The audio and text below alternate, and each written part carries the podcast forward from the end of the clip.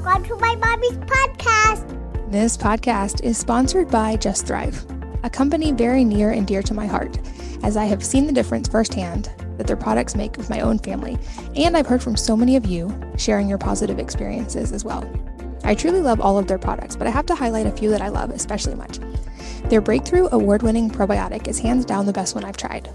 It contains a proprietary strain called Bacillus indicus HU36, which produces antioxidants directly in the digestive system where they can be best absorbed by your body. These are also heat stable probiotics, meaning they can actually survive the harsh environment of your digestive system and get where they're supposed to go. Their K27 is the first all natural pharmaceutical grade K27 that supplies the optimal recommended dose for heart, bone, and tooth health. I'm also currently obsessed with their prebiotic drink, which tastes like a delicious tropical drink and it creates a noticeable improvement in my digestion. And another quick tip their probiotic is heat stable, so I can easily add it to smoothies and even baked goods for my little ones who aren't great at swallowing pills yet. These are some of the only supplements I take with me when I travel, and I recommend them to friends and family all the time. Check out all of their products at justthrivehealth.com forward slash wellness mama and use the code wellness mama 15 to save 15% on everything. So that's J U S T T H R I V E H E A L T H dot com forward slash wellness mama and the code wellness mama. This podcast is sponsored by Wellnesse. That's wellness with an E on the end. The brand I co founded when I realized there just weren't truly natural alternatives to some personal care products that performed as well as many conventional brands. We've been sharing our popular toothpaste and hair care for almost two years, but today I'm excited to tell you about a new star in our lineup the charcoal toothpaste that provides the same mineral rich benefits as our original whitening formula with a boost of charcoal for extra whitening and mouth supporting benefits. It's made without glycerin, using oral microbiome friendly ingredients to help your body create stronger, healthier, whiter teeth while you sleep. I love to use charcoal and whitening toothpaste on alternating days to keep my teeth looking and feeling their best. You can check out our toothpaste and all of our products at wellnesse.com. That's W E L L N E S S E.com. Hello, and welcome to the Wellness Mama podcast. I'm Katie from wellnessmama.com and wellnesse.com. That's wellness with an E on the end. And this episode is all about cutting edge brain regenerative technology and how to keep your brain healthy as you age. I'm here with Dr. Greg Eckel, who has spent the last 20 plus years of his life developing and refining his unique approach to chronic neurological conditions. In addition to his experience in clinical practice using a combination of naturopathic and Chinese medicine, he has a deep personal connection with this, which he explains in his own words at the beginning of this podcast. And he took a deep dive into this research and has been on the, the front end of some really cutting edge technology. But we also talk about some common everyday things we can all do to improve our brain health. We talk about things like what misfolded proteins are and what they do in the brain, why we're seeing a rise in brain related conditions, the surprising factor he sees in many brain related diseases, and it's not what you think, what VSELs are, which are very small embryonic stem cells and how this with certain lasers are providing really amazing anti-aging and brain health results. And then into more broad things like diet, supplements, sleep, and other factors that really impact the brain. Definitely a lot of information in this one. So let's join Dr. Greg. Dr. Eckel, welcome. Oh, thank you. I am excited to chat with you about the brain specifically. But before we jump into that, I have a note in my show notes that says that you hooted the spotted owl on the Olympic Peninsula. And I have to understand what that story was. well, I do. I speak owl. Uh, so, as an undergrad, I was really interested in forest ecology and environmental science. I still am. I actually still. I think we should all have a bumper sticker that says "Save the humans," not just "Save the whales." Um, but I, I worked for the Forest Service in Quilcene. It's on the Olympic Peninsula, one of the most beautiful places on the planet. And I learned how to call or hoot the spotted owl. Uh, we, we, I remember Jay, he was from North Carolina, was part of the Forest Conservation Council. Uh, and we basically um, put little recordings and we were like in the shower in the mornings, like, whoo, whoo, like hooting like an owl. And then we would go out. We finally, you know, it was such a rush the first time I did it was you know, you drive up to the top of the mountaintop and you you hoot out the call and they answer back and it's like just makes the hair on your arm stand on edge. It's like so beautiful. And so all summer we hooted the spotted owl. So it's kind of a fun, you know, party trick when you're camping up there to talk to the owls. That's amazing. I am relatively certain you're my first guest ever who speaks owl. That's really cool. yes, yes. They're one of my, you know, t- totem animals at this point. Yes. I love it. Well, that in and of itself is fascinating, eh, but not actually what you're known for. You're known for your work in brain regeneration and brain health. So, to start broad, I would love to hear how you got into that area to begin with. You know, this story starts 11 years ago with the meeting of Soraya and Soraya was six foot one, dreadlocks down to the floor, really just amazing goddess. And she found her way into my heart like no one ever on the planet had ever done before. And, you know, we blended our families. It was her three kids and my two kids. We even had a maid named Alice, like the Brady Bunch. We blended our medical practices, and she was a certified nurse midwife, nurse practitioner, and I'm a naturopathic doctor. And everything was just going just fine. And, you know, actually, it was better than fine. It was amazing and magical. And then we moved, and Soraya became obsessed with this one orange Fiesta ware plate.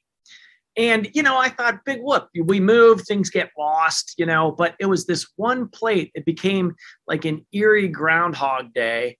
Uh, and dinner conversation with me and the kids of like, what's going on? Mom's looking for that plate again and you know she would go through the kitchen and then the cupboards and then down the hallway where we kept the camping gear to the garage and then finally wind up in the attic. She'd come back frustrated and then you know a day or two later she'd do the same thing. And it started to become concerning in that then three months go by. Chelsea my office manager one day came to me and said hey doc soraya just left the building. I said what are you talking about? I said well she just left the building. She was in her white lab coat and stethoscope and just started wandering around the streets of Portland, Oregon.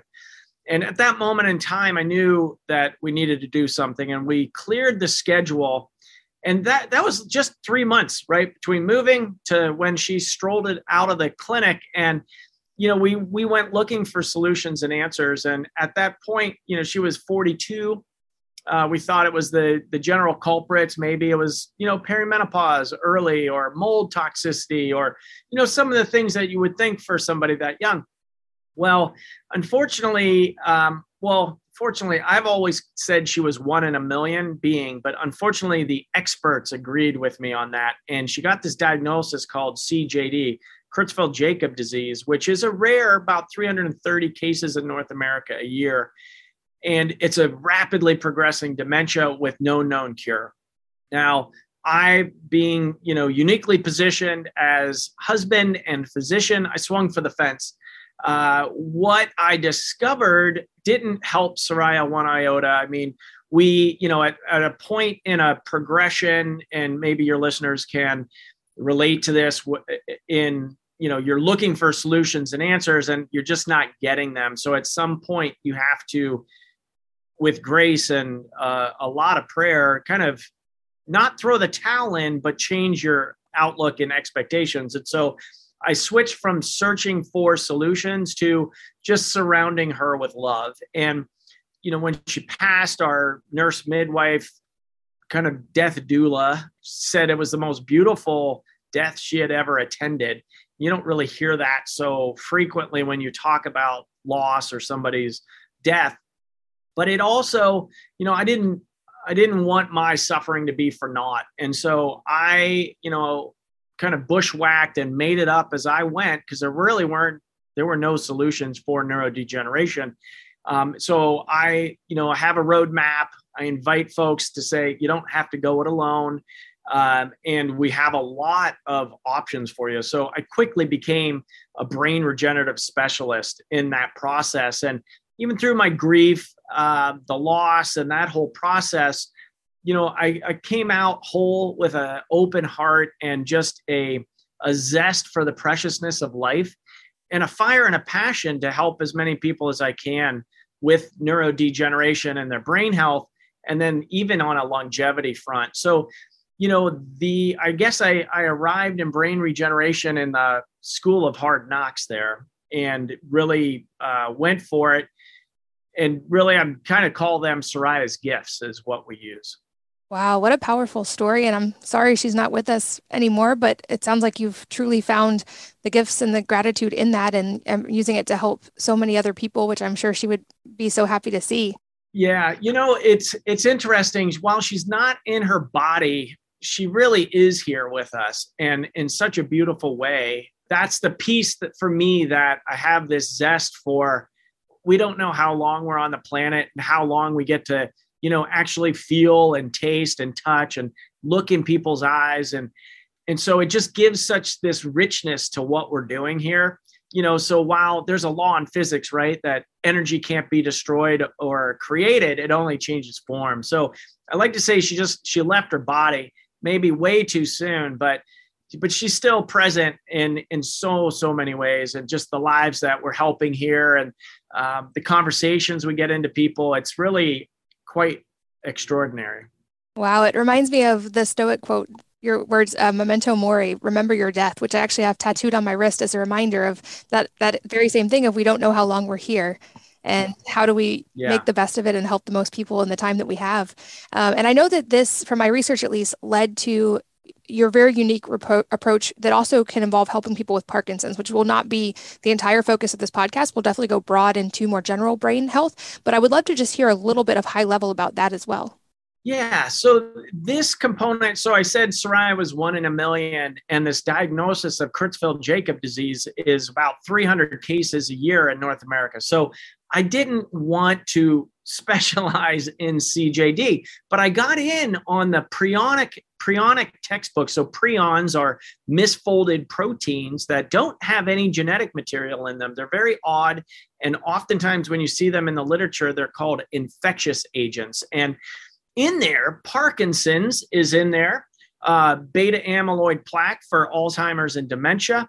There are tau proteins, Lewy body proteins of dementia. So there's all of these misfolded protein diseases, which is neurodegeneration.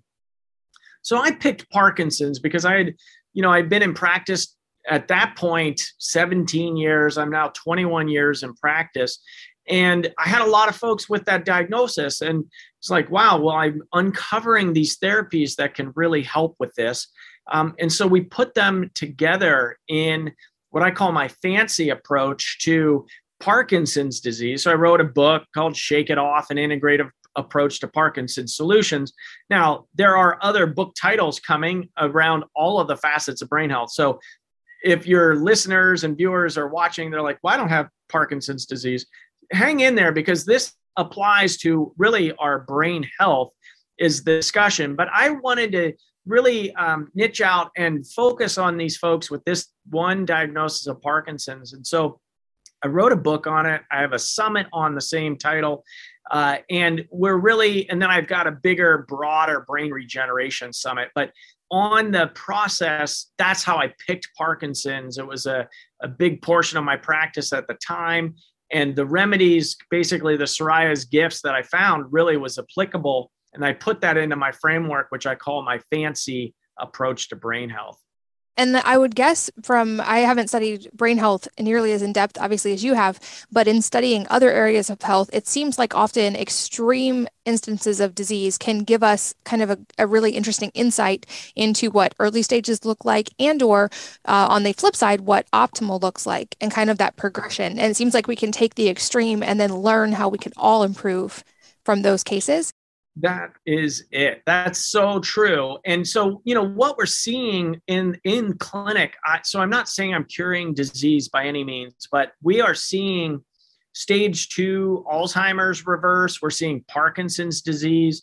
People have no evidence of disease anymore. One patient in particular that i'll share a story with um, cindy came in uh, she was really debilitated with a tremor couldn't get dressed anymore and basically was stuck on her couch because she was falling over even with a, a three-sided walker with walking support she was still injuring herself quite a bit and pretty pretty depressed at that because you know basically debilitated on the couch with parkinson's she found us and came out to the clinic for what I call Camp Nature Cures. It's the experience of brain regeneration here. And we treated her in that process.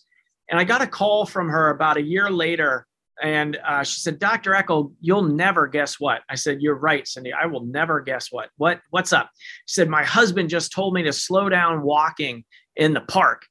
I said, Wow, when is the last time he said that to you? She said, It has been over a decade. She had the diagnosis for 10 years and basically just, you know, was quickly going into full on disability, not able to move off the couch. She really got her life back. Now, while I can't claim that for everybody that we treat, we have about a 95% success rate of improving their quality of life here with our fancy approach. And that is, we leave the door open for that to occur. And we're iterating all the time. I'm in the research and learning more and more about how do we help people's brains regenerate. And on that, you know, it even goes to the point of brain health and longevity. So, on from treating exactly what you said, treating the disease process and repairing there, well, then you can get into prevention and then we can get into the longevity discussion, which those are all so fun to get into. But, you know, we're seeing things that are not happening other places around the globe with these patients. That's incredible. And you mentioned the term beta amyloid plaques. And I'd love for you to define this a little bit more because I don't know it in a very nuanced brain health way, but I definitely come across this word often in a lot of my reading and in research, and how this seems to be a key in a lot of these things that are going on. My basic understanding is that these things can build up in the brain. And for instance, like deep sleep is the time when our body flushes cerebral spinal fluid and helps break those down. But that's about the extent of my understanding. So, can you give us a little primer? Yeah. So the beta amyloid plaques are around, they're misfolded proteins that get tangled up. They're called, called neurofibrillary tangles. They'll they'll get in there, and the technical term is they're going to muck up your brain. So the um, they get in there and they cause mayhem and they start other cells to misfold. So different protein other protein structures will misfold and they kind of spread and i'm doing big quotation marks with that in that they're signaling other cells to misfold. So then that's what stops the transmission of the neurons and leads into alzheimer's dementia symptoms or alzheimer's is the biggest form of dementia Lewy body dementia, those those all go into the memory loss, etc. So those are related to in Parkinson's disease. It's called alpha synuclein is the misfolded protein. So you you hit it spot on with your understanding there. Okay. And as you mentioned, hopefully most people listening are not dealing with Alzheimer's, dementia, or Parkinson's, but it does seem like these conditions are all on the rise and potentially happening at earlier ages. So conceivably, people listening could have some of the either risk factors or early stages and not know it. Why do you think we're seeing a rise in these conditions right now? I think it's multifold. I mean, there is one component on levels of toxicity in our world. So you may see some ads out there around, you know, Roundup, glyphosate, certain pesticides associated with triggering Parkinson's. There are heavy metal, heavy metals in our environment that get lodged into our brain that can be at cause. On the memory loss, it's an interesting component that it's almost in the innate wisdom of the body i'm seeing unresolved traumas at the root of a lot of that. It's almost as if the innate wisdom says we we you haven't dealt with that trauma and we're going to protect you at this point. And there is a link and now this is a hypothesis working hypothesis on my point part but even on ancestral traumas, as we've been on the planet for longer and longer periods of time, we're carrying these genetic lineages of our our families and doing you know this piece that i went through with soraya uh, we really got into what could have caused this from to start in the first place because that is the trillion dollar question is why do proteins misfold and ancestral traumas actually come up on the list as far as creating epigenetic changes that then are rippling out in our generations now. Um, so it's multifactorial. Um, there's diet, there's nutrition, there's unresolved traumas, there's family lineage, ancestral uh, component to it. So it all adds up, and then on your own genetic platform as well. So there's some nuances there as far as how do you unpack that for somebody in a logical fashion? How do you investigate that all together and putting it into a plan that will get you traction and movement? That's so interesting. I w- was recently asked by a friend at a dinner party, What do you think is the greatest cause of human suffering? And my answer was unresolved trauma because of some of my own experience in the last few years and that kind of recurring theme that seems to be showing up in a lot of, to your point, chronic health conditions. And especially the generational side, which is was a new research pathway for me. I had Mark Wolynn on recently, who authored "It Didn't Start with You," and he explained mm-hmm. what you talked about that epigenetic change.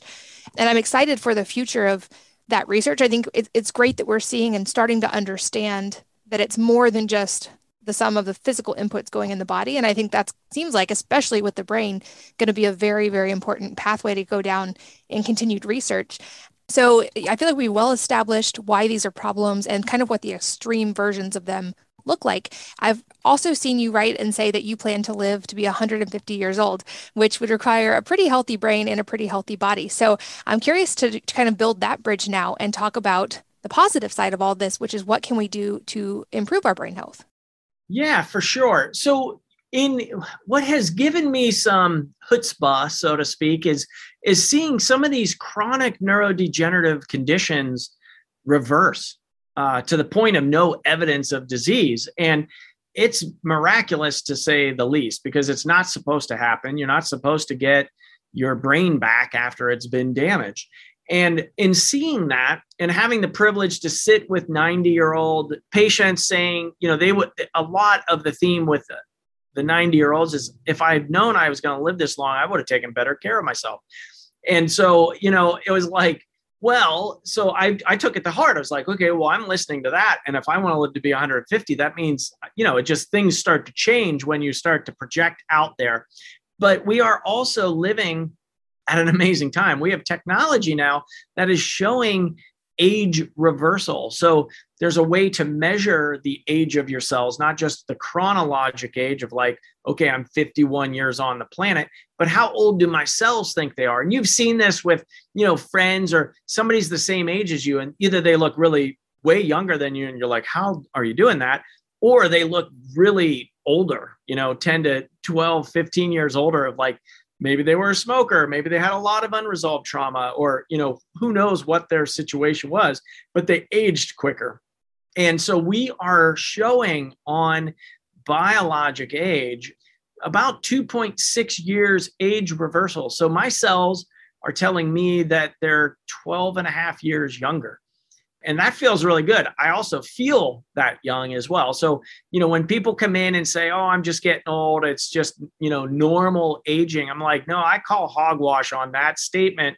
Is, you know, the the aging that we are promoting in our community is with our brains and with our brawn and with community in a very like we're going to not Benjamin Button it like age backwards together, but we but we are. Like I want to be better this year than I was last year. You know, my 40s were a pretty good decade. I got better, healthier from 30 to 40, and now from 40, well, sorry, 40 to 50, uh, and now 50 to 60. I want to be even better than I was in my, you know, 50s. So, you know, why not? Why not age like that? And it seems like we're starting to understand more and more about this being possible and probably in a unique way, especially in the brain, from my understanding, in that the brain is capable of almost like regeneration and neuroplasticity and things that are at least slower in other areas of the body. I think we actually have technologies emerging that will let that happen in a lot of ways at a cellular level throughout the body. But can you talk a little bit about some of these new modalities that are kind of improving the body's capacity for healing? Sure. The, the biggest lever that I have discovered is around VSELs. So they're called very small embryonic like stem cell procedures. And these VSELs, when I graduated medical school in 2001, we did not learn about VSELs. And they were they were discovered in 2005 by Dr. Ratajczak at University of Kentucky. And they were basically considered detritus waste because there was no active biologic activity in these cells that were found in the serum of the blood until we found a way to activate them. So these are cells that we were formed in utero in our mother's bellies that created us. They're embryonic like, meaning they can turn into any cell of the body. They go dormant when we're born. Occasionally, they're acted, uh, activated when you have like a heart attack or some cardiac event. They'll come back alive or turn back on and act, you know, repair. Then they go back to dormancy. But we've found a way to activate them with a laser and then guide them into the body for where they need to go. So we literally shine the light for where the cells that were activated by light need to go. That's so fascinating. So, to make sure I understand, these are cells that exist in our own body. So, even though there's the word embryonic, it's not that we're taking these from embryos. These are our own embryonic stem cells. Great. That's right. Uh, I'm curious, just as a crossover there, I've read how, for instance, when a mom is pregnant, stem cells from her baby basically go in her body and can go to a place where there's an injury and help repair it. Are these a similar type of cell, or am I confusing two different things? Well, so in it gets confusing quick because there's a lot of different cell lines of stem cells. So these are embryonic like. They're not embryonic, right? So the embryonic are the ones that are start with the one, then go to the two, then go to the three, the four, then the 10,000 things of the human body. These these cells help that. Then there's also mesenchymal stem cells from the placenta that then are also circulating back to mom to help repair. So there is there's a lot of stem cell action during the growing of a, another being in the belly, right? Got it. Okay. So but the ones we're talking about here are from our own blood serum in our blood basically. Yeah, so basically we pull your blood, we spin it down and it's in the plasma, uh, the clear portion of the you know, the red blood cells go to the bottom, then usually a wax separates the serum up above. So, can you talk more about the laser aspect? Because I feel like this part is really new, and I've only read very like brief, high level stuff of this, but it seems really incredible the potential of this. Yeah, so this is a specific laser called a song laser that actually changes light into uh, sound. It's got a refractor refraction on it of about it refracts the laser. So it goes from light to sound. So it's a sound wave that actually comes in. And on it, because of that refraction, there's basically information transfer forward and backward on the laser. And so it's a specific, you know, Dr. Todd uh, is his name. He owns the patent on that laser, and he's the one that created the whole process and actually is the the creator of this. So I want to give due, you know, due appreciation and a shout out to him for for finding that for finding this out. I'm on his medical advisory board, and so and heading up the neurodegenerative um, brain health front of the research there. So, what does the potential in the future look like, both in the regenerative side when someone already has one of these more extreme versions, or and or in the preventative side? So, if we reverse aging by seven years, we would cut all chronic illness on the planet by 50%. So it is possible that we could, you know, really keep ourselves young, not live forever, but keep ourselves young in that, you know, preventing chronic illness, getting out of pain, having full mobility, having our strength, having our thought process and, you know, sharpness of mind, etc. So on the longevity front, you know, the sky is the limit. And this is you know, we're coupled with the laser activated and guided stem cell procedure, and we use hyperbaric oxygen, and we even use ancient technology like Chinese medicine as well. So all of those things wrapped together of meeting people where they're at, measuring blood and plasmalogens and other things like this of really working on brain chemistry, we can you know really make a difference you know I, I really wanted because of this process that i went through i planted the flag in the earth to you know can we move the needle with neurodegeneration? The answer is yes. Um, can we do a better job of that? Certainly. Um, can we expedite those reversals? Yes. That's what i'm working on. It's what the people that i'm talking to in medicine even outside of medicine i think bioenergetics and sound and frequency healing i'm very interested in those topics in that really making sound frequencies because the laser goes into a sound wave, which seems to be repairing the brain. And it's also cartilage and you know i can go through countless stories of you know people needing a hip or a knee replacement or shoulder replacement. They don't need it anymore on imaging. Their body healed itself. So it's super exciting of what the possibilities are. And and really looking at easing the suffering and or getting people back into a thriving mode what does access to these treatments look like right now? I know it's relatively new. Is it something people are able to find in most places, or if not, how can someone find it? Yeah, so right now, because we're still working on regulatory process, so there's the highly regulated system of medicine in the United States, for better or worse. And so it's definitely there's a handful of clinics using the VSEL technology. I am the center right now uh, in Portland, Oregon, and soon to have a clinic in Park City, Utah, around the the longevity play as far as the brain regeneration component. A lot of folks are doing a lot of longevity uh, treatments, but the program and the transformation is, I think, what sets what we're doing apart there and so you can you know look you can we don't have a, a, website for the providers. It's called chi generation is the name of the company that owns the patents on the on the laser guided and activated VSEL procedure. The papers are just getting published. So there's been two papers published on the procedure. I'm hoping that there's a third coming out here in december around um, it's 10 patients with heart disease and ejection fraction bringing their hearts back online which is super impressive. So I'm hoping that one comes out in December here. So that I guess my long-winded answer to your question is it's not super accessible out there yet, um, but we're really on the front edge and the front lines of this coming out.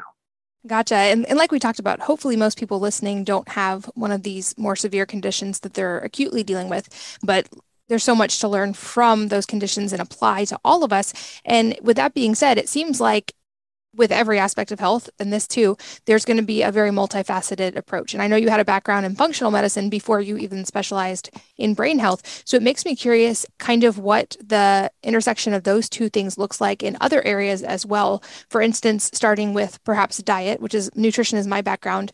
I'm curious if you're seeing any clinical evidence and or in your practice things that are helpful to the brain from a dietary perspective there are there are a ton. So there is this interesting hypothesis for parkinson's called the Braak hypothesis of looking at alpha synuclein traveling on the vagus nerve from the gut. So potentially parkinson's starts in the gut. Uh, so we are testing you know we address everyone's diet. Food is your best medicine. I mean that is i am a naturopathic doc after all and um, firm believer in that and it is it does make a difference. So you know you need your oils you need your good vegetables for vitamin minerals you need adequate protein to get your amino acids. And then there's the energetic part of the meal too.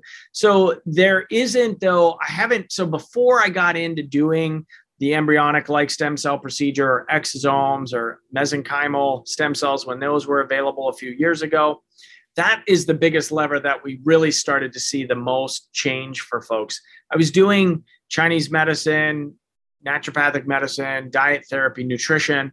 We're having some benefit, but not as much as it's really accelerated with this extra therapeutics on top.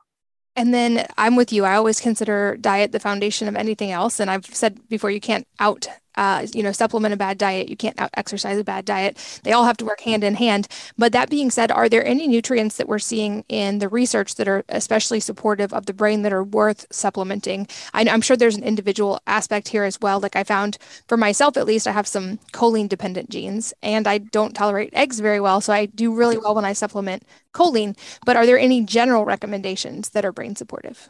Yeah, so um, definitely omega 3 fatty acids is, is the hugest category. DHA is the one constituent for brain health, but they're anti inflammatory. They're amazing for our phospholipid bilayer. New research coming out on plasmalogens, which they're, I did not really learn that in medical school. And Dr. Dayan Goodenowe is coming out. He wrote a book called Breaking Alzheimer's and um, published at the Alzheimer's International Convention here this last year on increasing plasmalogen levels in our blood and reversing Alzheimer's, basically. So, oils are very important. Uh, the omega 3 fatty acids, the 369 ratio, plasmalogens is a big player there. Level of cholesterol and iron in the blood also are amazing uh, markers for brain health and can give some unique uh, supplementation guidelines. I also look at the thyroid, so sometimes supplementing with thyroid supporting foods, because there are a lot of folks with the Parkinson's diagnosis with hypothyroidism. So there's a link, kind of unofficial link there, but I, I'm seeing it.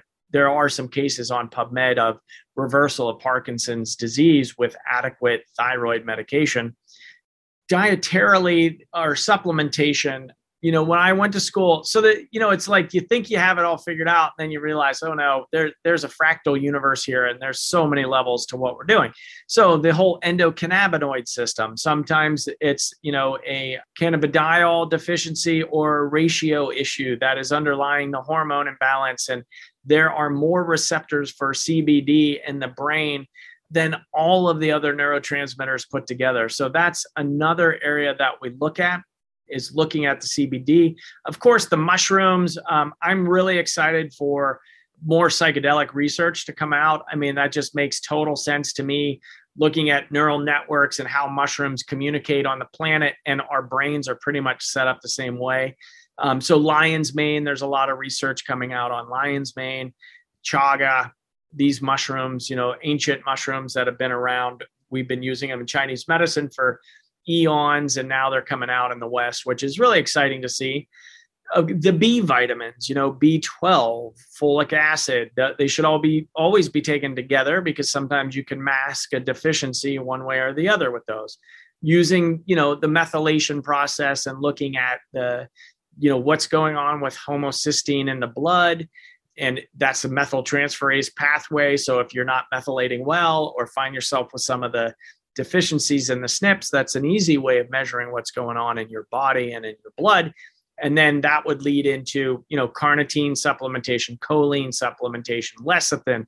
So there's some simple dietary interventions that you can do to also help feed the brain. Magnesium is a great one. You know, so this is where you kind of get into the what I call the American um, shotgun approach, right? Everybody comes to me and says, "What can I take from my brain?" And it's like, well, here's all of the things, and they're all well researched. But you know, when you line them all up and you're taking a gazillion supplements, it's like you're treading water and just trying to keep your head above water. Um, versus what I call the Jung of the formula direction, where you have an emperor and generals and assistants, everybody to line up and move you like you're doing the freestyle. So that gives you some traction and movement to where you want to go. And that's where the individualizing of the program comes in through specific testing, making sure we meet people where they're at, what's their genetic platform, and then what is the you know next best step for them in this moment that does seem to be the trend across all aspects of medicine. Thankfully is that personalization aspect. Although i will say magnesium is a recurring recommendation. Across the board. In every expert every condition i'm yet to have anyone say magnesium is harmful. So that seems like a good yeah. starting point for a lot of people. You also mentioned that omega 3 6 and 9 ratio. So i've talked before about one of my theories about the rise in a lot of chronic conditions is overuse of vegetable oils and polyunsaturated oils. And this seems like another one. I know it's a little bit controversial but that's a recommendation I always give is that our bodies kind of developed throughout history without those specific fats. So we know we can exist without them. And so until we're more sure, it seems like a pretty safe thing to limit or avoid them.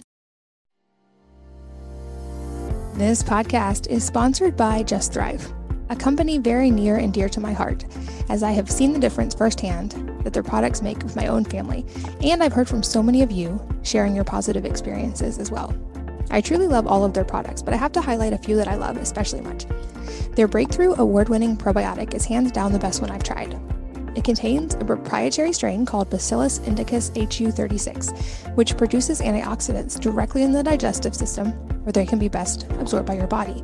These are also heat stable probiotics, meaning they can actually survive the harsh environment of your digestive system and get where they're supposed to go. Their K27 is the first all natural pharmaceutical grade K27 that supplies the optimal recommended dose for heart, bone, and tooth health. I'm also currently obsessed with their prebiotic drink, which tastes like a delicious tropical drink and it creates a noticeable improvement in my digestion. And another quick tip Their probiotic is heat stable, so I can easily add it to smoothies and even baked goods for my little ones who aren't great at swallowing pills yet. These are some of the only supplements I take with me when I travel, and I recommend them to friends and family all the time. Check out all of their products at justthrivehealth.com forward slash wellness mama and use the code wellnessmama15 to save 15% on everything. So that's J U S T T H R I V E H E A L T H dot com forward slash wellness mama and the code wellness mama. This podcast is sponsored by Wellnesse. That's wellness with an E on the end. The brand I co founded when I realized there just weren't truly natural alternatives to some personal care products that performed as well as many conventional brands. We've been sharing our popular toothpaste and hair care for almost two years, but today I'm excited to tell you about a new star in our lineup the charcoal toothpaste that provides the same mineral rich benefits as our original whitening formula with a boost of charcoal for extra whitening and mouth supporting benefits. It's made without glycerin, using oral microbiome friendly ingredients to help your body create stronger, healthier, whiter teeth while you sleep. I love to use charcoal and whitening toothpaste on alternating days to keep my teeth looking and feeling their best. You can check out our toothpaste and all of our products at wellnesse.com. That's W E L L N E S S E.com. But you also mentioned cholesterol, and I think this might be touching on a little bit of a controversial topic, but I wanted to address it. And I may be off base and correct me if I'm wrong, but I've seen some evidence that reducing cholesterol too much can actually be harmful to the brain. And that maybe in our fear of cholesterol related to heart disease, we might be damaging the brain. Am I correct about that? And if so, how do we balance that? Yeah, you are totally correct on that. We have gone overboard on manipulating cholesterol, and there is evidence arising cholesterol below 200, which is now the current recommended uh, amount. When I started practice, it was 220.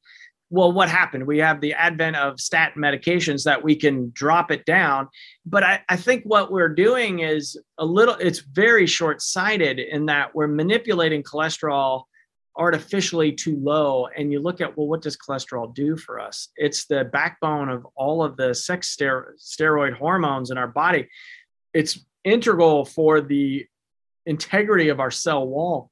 We need good cholesterol and it's got to be fluid on the fluid dynamics so it's not trans fatty acids should not be in the diet but but we we've gone too far and i see um, there's some evidence coming out on statin, long term statin medication, which is a cholesterol lowering drug, being implicated in early onset dementias and brain memory issues, etc. So, you know, it has never made sense to me to give a mitochondrial toxin, which is a statin medication, and the mitochondria are the energy factory of every cell of your body. And the heart, in particular, has the most mitochondria because it's pumping all the time. Uh, the brain has a lot of mitochondria too, by the way. And so we're we're toxing out the energy factories of the body to lower a cholesterol number that may or may not move the needle. I mean, cardiovascular disease is still the number one killer in this country with over 50 million people on statin medication. So we haven't really moved the bar in heart health with the advent of this drug. So it's a little you know it is controversial because it's been driven by the by the propaganda to say we lower is better lower is better but I'm not seeing that clinically. And I will tell you, you add plasmalogens into that mix and discussion of cholesterol because plasmalogens make about 20 to 25% of the cell wall or the phospholipid bilayer around the cell. Cholesterol is the other big major portion of that.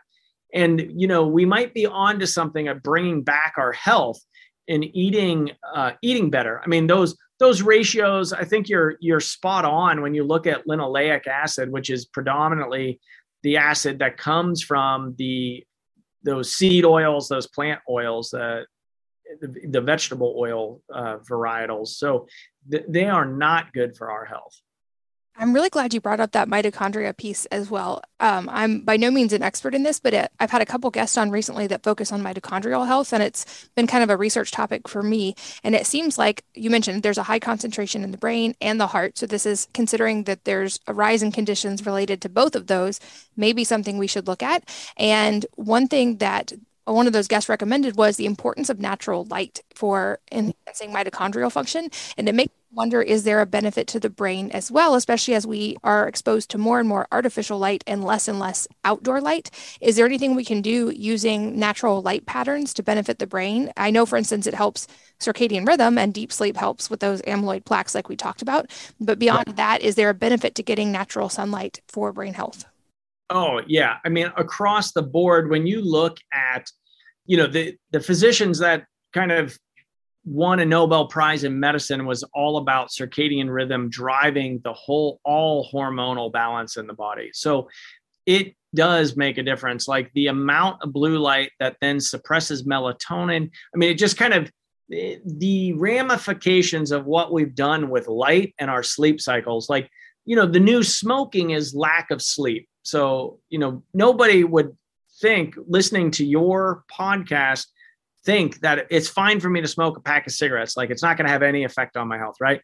But we we all do it of like four to five hours of sleep, or you know, like whatever with kids, or you know, you never you don't get it, right? You don't get that level of sleep.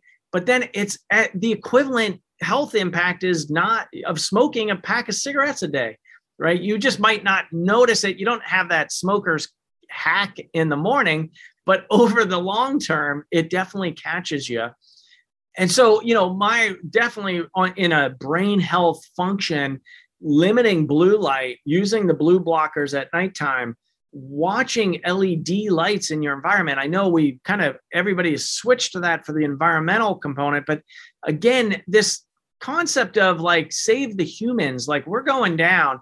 The planet's going to be here. It's just we're the ones that are going to disappear. So it's you know save the humans. Like okay we definitely want to be conscious of what resources we're using, etc. And in the grand scheme of it, are we doing more harm than good by now we're consuming more toxic medicines? I have no idea.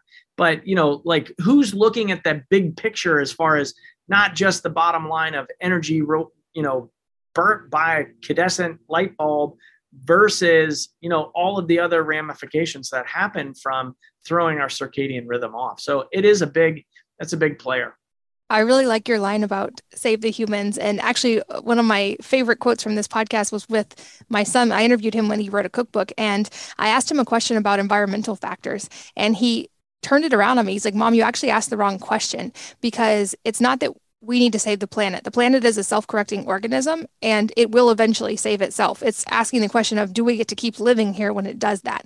And I thought that was a really good point. And to your point just now as well, is the earth as a whole will self correct. It's just going to be if it does it in a way that's cataclysmic to humans before we fix these problems. I think you're right. We've seen we need to find that balance of environmentalism and also taking care of humans because long term those two things need to keep working together um, but on the note of sleep what are some things we can do from a brain perspective how do we optimize our sleep and maybe what are some things to pay attention to when it comes to sleep yeah, so I I love tracking it. So I wear one of the Oura rings, but the, you know there's all of those devices out there now, the Whoop and the you know the Fitbit and the i you know the iWatch. All of those things are tracking your deep sleep. So you want to be tracking it because it does make a difference. Because whether you wake up you know i'll i'll see folks and they're like oh i slept horribly. I was like okay let's look at your data. It's like well actually you've got adequate deep sleep. You 20 over 20% over 20% rem over seven hours of sleep and you weren't restless. So you know it's like the story that we lay on top of the sleep which the data suggests like no it's actually we need a different story here so it's getting adequate rest. So how do you do that? There's sleep hygiene practices on on our devices. You know, if you it's f.lux is a blue screen blocker that goes as the sun sets. Now it does make your screen harder to read, but you look at that and maybe you need to put turn it down turn it off right the the it's time to get off the computer um, getting outside during the day, during the sunlight, during the early mornings, is really does make a difference. Now, I live in Portland, Oregon, and it's gray and dark pretty much nine months of the year here. So that doesn't work. So it's like getting in front of some full spectrum lights in the morning, right? Seasonal affective disorder is such a big thing up here because of that. But because we're not getting the full spectrum of light on our bodies, I think allowing the light to not always wear sunglasses, not don't look into the light, don't stare at the sun, but you know get out in the sunlight so that that comes in because that's stimulating uh, melatonin melanin in the in the back of the eye there and on your skin the melanin of your skin that's also then circulating and changing some hormonal balance in your body. So those sleep hygiene is then you know doing more gentle things at nighttime like more conversation light walking is fine but may, don't go to the gym because that's going to spike your cortisol and possibly throw off your circadian rhythm. So it's getting into those health habits. Sometimes it's taking a bath, slowing down, uh, being more contemplative at nighttime. These are all activities that we can do to help support us into optimal rest or you know getting a crown if you're a, a ring wearer or you know along those lines all great advice. And that morning light recommendation is another recurring one. And I love it because it doesn't cost anything. Yeah. We see in the lab results, it actually plays out and makes a big difference in your hormones as well. So it's one of those, you know, there's these amazing like VSELs and all these cool things we can do, but there's also these free things like sleep and hydration and sunlight that we should start with. Yeah. I love when that one comes up. And as we get close to the end of our time, I want to make sure I respect your time, but you've offered to share a chapter of your book with us. So I would love for you to talk about the book. Yes. Um, I'll make sure that link is in the show notes. So in there, I've got a copy of it here. It's called Shake It Off An Integrative Approach to Parkinson's Solutions. Now, it's not just about Parkinson's. Yes, it is Parkinson's on the cover, but this book, it does lay out my whole fancy approach. So F A N C my fancy approach to brain regeneration. And that's what we have people flying in from around the globe to be treated in the clinics. And so much so that we're expanding out into Park City, Utah area as well. And in there, I lay out F stands for the functional approach that we're treating heart centered dynamic beings moving through time and space. A is the assessment. And this is often overlooked because people want to go to the N, which is the nerve health. Like, what can I take for my brain? versus we need to assess and turn over some stones as to possibilities as to what are obstacles to your body healing itself. Three biggies like the triad that I see are heavy metals, the gut microbiome, and hormone imbalances. And so those three areas, those are the low hanging fruit. Now, course, I talk about in here uh, mold and Lyme and other culprits that are also major players that could be mimicking some of the neurodegeneration and or getting in the way of your brain healing.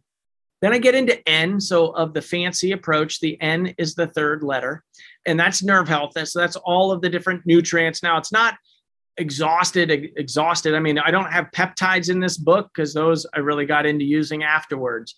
So though we don't have the peptides in there, but there are a lot of peptides that you can take for nerve health uh, a lot of the nutrients that I mentioned during this show, um, actually, I went above and beyond in the list. And then we get into the dash. Oh, in in that nerve health, one of the other interesting things that uh, was uncovered was I have a patent pending on a nasal spray called Clear Mind, um, and this is to really rid the body of brain fog. And so um, it will. It's a potent neuro anti-inflammatory really puts the fire out, so to speak. And we're having really great results with that Clear Mind nasal spray. And then Dash C is the cellular regeneration. And so I was using tissue allograft products and other stem cell products, exosomes. Those have pretty much been um, removed from the market uh, in May of 2021 this year with a regulation from the FDA that turned them all into drug products. So there's a, a lot of different research that has to happen there. But we've got the VSEL, the laser activated and guided, very small embryonic like procedure uh, with hyperbaric oxygen and photobiomodulation, the PEMF, and low level laser therapies to all aid the body in its healing response. So that's the fancy approach that I lay out in the book. I also have all ec- exercises like Qigong exercises that I was given. I studied in uh, Sichuan province in Tibet as a Chinese medicine student. And so it's the Jinjiang muscle tendon changing school of Qigong. So I do cloud hands and I've got super brain yoga in the book. And um, I talk about diet, nutrition in there as well. So it's um, it's an easy read. I really made it to be consumed to be able to read it and um, for patients and their families. And, and really, it's a great way to look at even preventing, you know, if you've got folks with Alzheimer's dementia or you have concerns of that developing, the layout and the framework in the book, even though it's titled Parkinson's, it's still a applicable read for brain health in general. Awesome. Well, those notes will be in the show notes as well as linked to your book so people can keep learning. And speaking of books, I'm curious if there is a book or a number of books, besides, of course, your own, that have had a profound impact on your life. And if so, what they are and why. Yeah. You know, the earliest book that I think had the biggest impact on my life was Ram Dass's Be Here Now. I found that book, I think, as a sophomore in high school. And it was uh, it was my introduction to uh, another another world uh, i guess of possibilities. And in there in the back of his book i think i read every book in the resources department in the back of that book. So it led me down kind of through all of the spiritual transitions. It led me to Thich Nhat Hanh and Peace Is every step. And i really you know Buddhist thought and religious thought from around the world and just around the concept of being in the now. And uh, this you know led me to elizabeth kubler-ross on death and dying. And i mean it was just basically instrumental of like my curriculum of why i came to the planet. And i found that in early high school. So i'm i'm so grateful to have found him as a teacher. And i got to study with him a while while he was on the planet and it led to so many other things for me. So, you know, as far as uh, earliest influential book that I remember, that's the one. I love it. I will link to that as well. And then, um, lastly, I'm curious. Even this can be on a personal level, or it can be medically related. Any just top pieces of advice, or the, kind of the 80-20 of things you find most important in your own life for maintaining health. Mm. You know, I think there's a lot of looking outside of ourselves for the answer. And as I age, I'm, you know, you look at all of these kind of the sage advices go within, the answers lie within. And that never really made any sense to me until, you know, the last few years. And I'm like, holy cow, this is what they're talking about. Like getting quiet, still, meditating, really developing a practice for yourself that you are intelligence you know in my understanding of the universe is really leading towards oneness. And if this whole thing is one entity and we're all just kind of separate but the same kind of manifestations of each other we're just you know there should number one a lot more love should come out of that concept. And and number two it's really getting quiet enough so that you can actually listen to your internal barometer of not emotional or not reactionary but really that still voice that's in all of us and and trusting your intuitive sense. And because you will be guided. I mean that's my job as a doctor physician is i listen intently.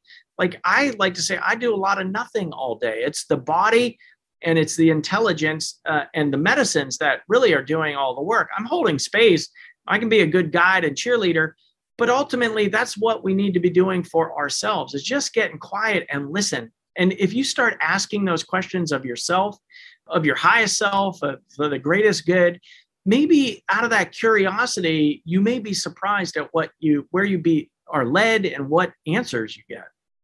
Well, I think that's a perfect place to wrap up. And I love that advice. I'm so appreciative of your time today. This has been such a fun deep dive into brain health and health in general. And I'm just very appreciative. Thank you for being here.